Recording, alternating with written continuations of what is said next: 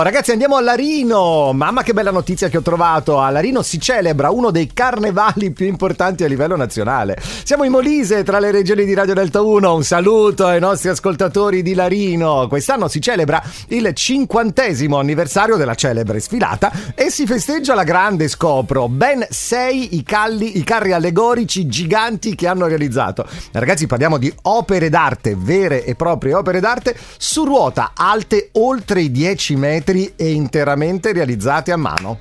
Bravi, bravi, bravi. I carri saranno scortati da coreografie e musiche lungo le strade del paese. Un evento in grande stile, ragazzi. Il cinquantesimo anniversario è un evento davvero da non perdere, che rientra addirittura nell'ambito del Carnevale Storico d'Italia. Vi dicevo, una manifestazione davvero importante a livello nazionale, capace di attrarre turisti da tutto il bel paese e azzardo anche da fuori.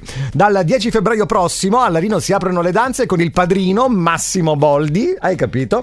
Che parteciperà alla prima sfilata dei giganti di cartapesta serata. L'11 febbraio ci sarà anche Fabrizio Corona e poi nella serata anche vari DJ set. Eh, Molella, per citare un noto DJ, animerà la serata del 17 febbraio a partire dalle 22. Il 18 febbraio arriva anche la madrina del carnevale.